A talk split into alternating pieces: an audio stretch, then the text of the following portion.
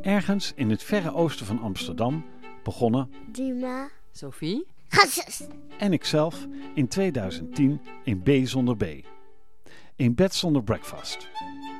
We zetten de grootste en de mooiste kamer van ons huis op internet, zodat bezoekers van de stad bij ons konden logeren. Over de wonderlijke reizen die we vervolgens in ons eigen huis maakten, schreef ik, Pieter Bas van Wiegen, meer dan 30 stukjes in het parool. Veel mensen wilden die verhalen nog een keer horen. Vandaar is er nu voor iedereen op reis en voor iedereen die thuis op de bank zit, de B zonder B podcast.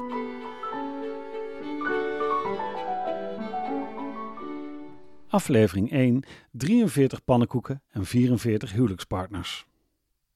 Schuifel, schuifel, gitsel, gitsel. Het lijkt wel alsof er een Koreaans muisje bij ons is komen wonen. Steeds kruipt ze uit haar holletje om bij ons in de woonkamer, ritsel, ritsel, haar ding te doen en dan schiet ze weer schichtig schuifelend naar haar kamer. Het is om gek van te worden, vooral omdat ze niet tegen mij praat. Al haar vragen spaart ze op tot 's avonds laat, als Sophie uit haar werk komt. Ze pikt mijn liefhaas van me af. Zo hongerig is ze naar menselijk contact na een lange dag in haar kamertje. Ik zou er als thuis rondhangende ZZP'er best wat aan kunnen doen. Maar helaas, zij zit eenzaam boven, terwijl ik beneden halverwege de dag bedenk wie ik nu weer eens kan bellen voor een kop koffie. Soms hoor ik het normaal zo stille Koreaantje boven tegen haar computer schreeuwen. Jong kan pakken is onze tweede gast en ze blijft meteen twee maanden. Gelukkig gaan wij daarvan een maand op vakantie, dus hoeven we uiteindelijk maar vier weken onder één dak te wonen. Toch valt het mij al na drie dagen zwaar. Het is alsof een bange geest zich door ons huis beweegt.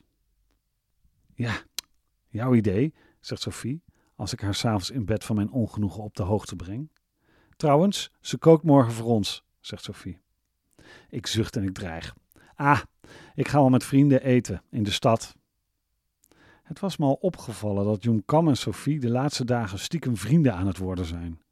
Vooral als ik niet in de buurt ben, zitten ze gemoedelijk samen aan de keukentafel te keuvelen. Na een lange werkdag buiten de deur sleep ik mezelf vermoeid de trap op.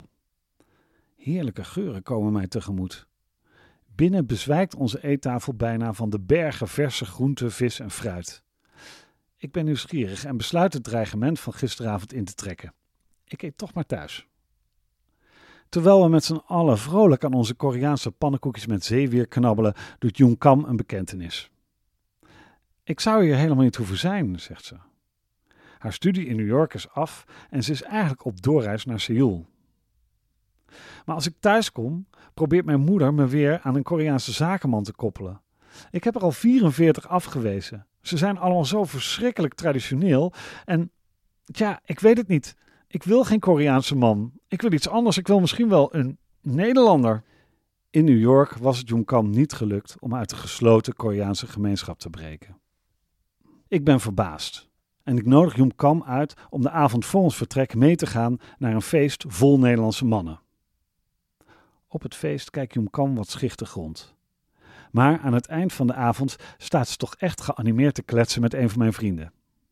Weken later en terug van vakantie lijkt het wel alsof er iemand anders in ons huis woont. Kam heeft een fiets gekocht waarmee ze met losse haren door de stad zwiert. Ze heeft vrienden gemaakt, vertelt ze, en in de drie weken die volgen kookt ze bijna elke avond voor ons. En als ze dat niet doet, dan heeft ze een afspraak in de stad. Het enige is dat de scheldpartijen tegen haar moeder boven via Skype alleen maar erger geworden zijn. Ik zou wel in Amsterdam willen blijven, maar dat mag niet van mijn ouders. Ze eisen dat ik terugkom en ga trouwen, verzucht ze de avond voor vertrek. De volgende dag is het stil in ons huis. Akelig stil.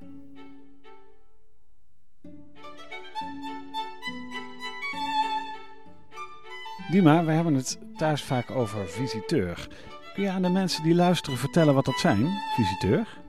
Uh, dat zijn mensen bij, dat bij iemand logeert. En welke visiteur vond je het aller, allerleukste die er ooit was?